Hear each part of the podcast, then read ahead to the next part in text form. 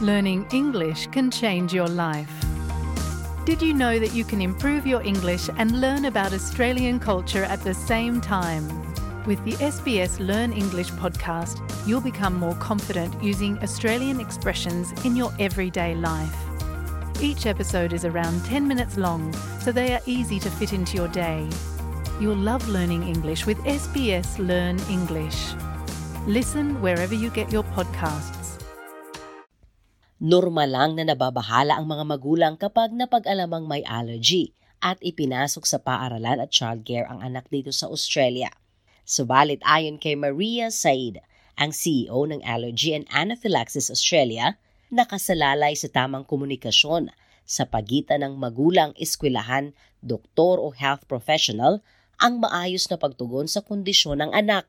Dagdag nito, dito sa Australia, sa pangkalahatan, maayos ang ginagawang pangangasiwa sa mga may allergy at nagsisimula din ito kapag nakahanap ng may sapat na kaalaman na health professional na mapagkakatiwalaan When you're talking about allergic disease, you need to be under the care of a doctor with experience in allergy. It's critical that people find a doctor that they trust, understanding that they won't have all the answers because there is a lot that is still unknown about allergic disease. But finding someone that you trust and then taking their advice and continuing under their care is what we recommend.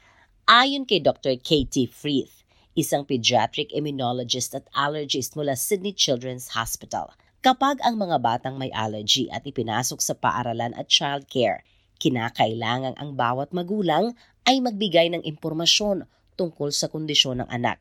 Kasama dito ang tinatawag na action plans. Ang Australian Society of Clinical Immunology and Allergy o ASIA ay may tinatawag na action plan. Ito ay isang medical document na nagbibigay ng impormasyon tungkol sa kondisyon ng bata at kung paano ito tutugunan ng doktor o nurse kapag nagka-allergy.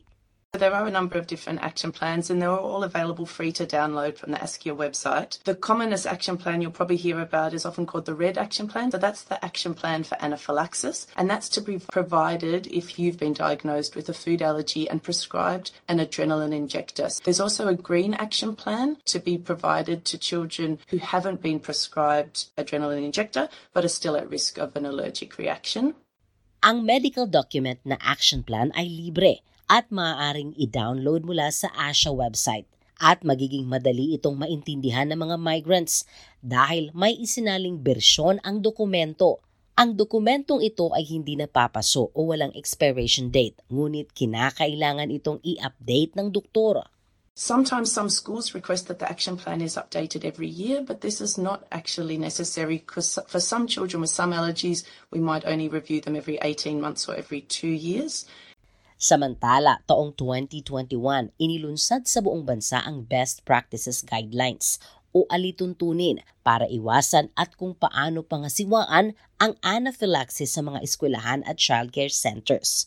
At ang kabuang mensahe sa inilunsad na alituntunin ay ang kahalagahan na maging allergy aware kaysa umasa lamang sa ipinapatupad na pagbawal sa mga pagkaing nakaka-trigger ng allergy, lalo na sa mga bata gaya ng nuts at itlog na maaring maglagay sa peligro ng kanilang buhay.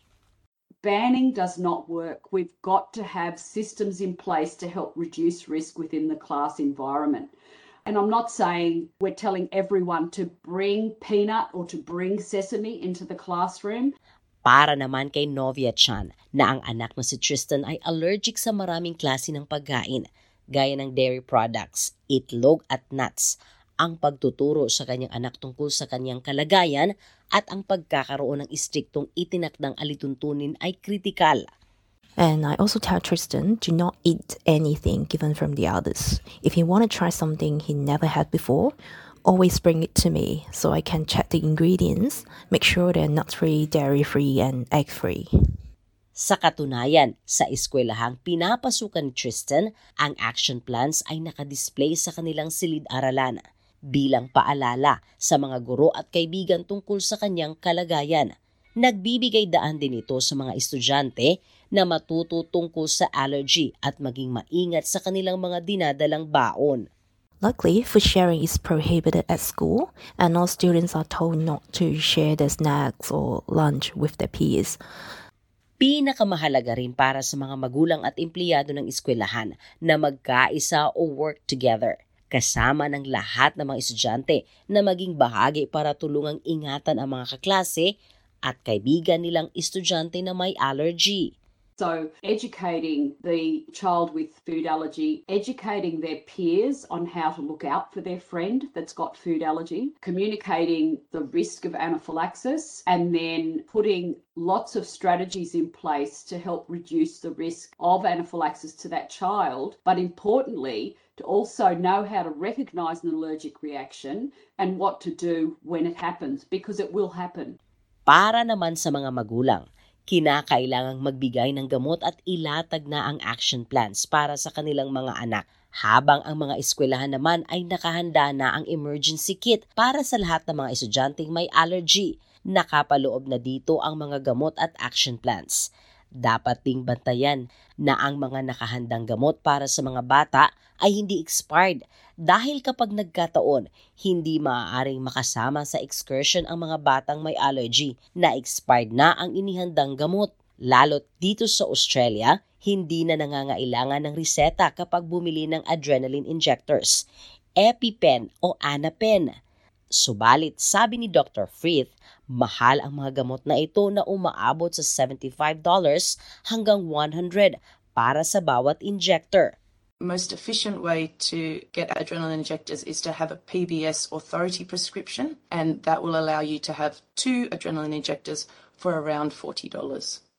Samantala, dapat ding tandaan ang paunang Pharmaceutical Benefit Scheme Authority prescription o reseta ay gawa ng espesyalistang doktor at sa pangalawang reseta saka na mula sa inyong GP o doktor. Kaya payo ni Dr. Frith sa kanyang mga pasyente. Huwag munang itapon ang mga expired na adrenaline injector bilang backup lalo't nakakaranas ngayon ang buong bansa ng kakulangan ng supply dala ng pandemya sa nakaraang taon. It is important that you've always got access to an in-date adrenaline injector, but I think adrenaline doesn't lose its potency completely, so it's often good to have it as a backup if it's expired. You can either practice using it on an orange or a water bottle just to get familiar with it, and you can dispose of it with your pharmacy. Pahabol na paalala ng mga eksperto, normal na mag-aalala ang mga magulang sa kondisyon ng mga anak habang nasa eskwelahan pero kapag ipinaalam hindi lang sa mga bata ang kanilang kondisyon, pati sa eskwelahan at mga staff nito, malaking tulong ito para maging ligtas ang mga bata kahit pa malayo ito sa mga mata ng magulang. Ang ulat na ito ay binuo ni Yumi Uba na isinalin sa ating wika. Ako si Sheila Joy Labrador para sa SBS Filipino.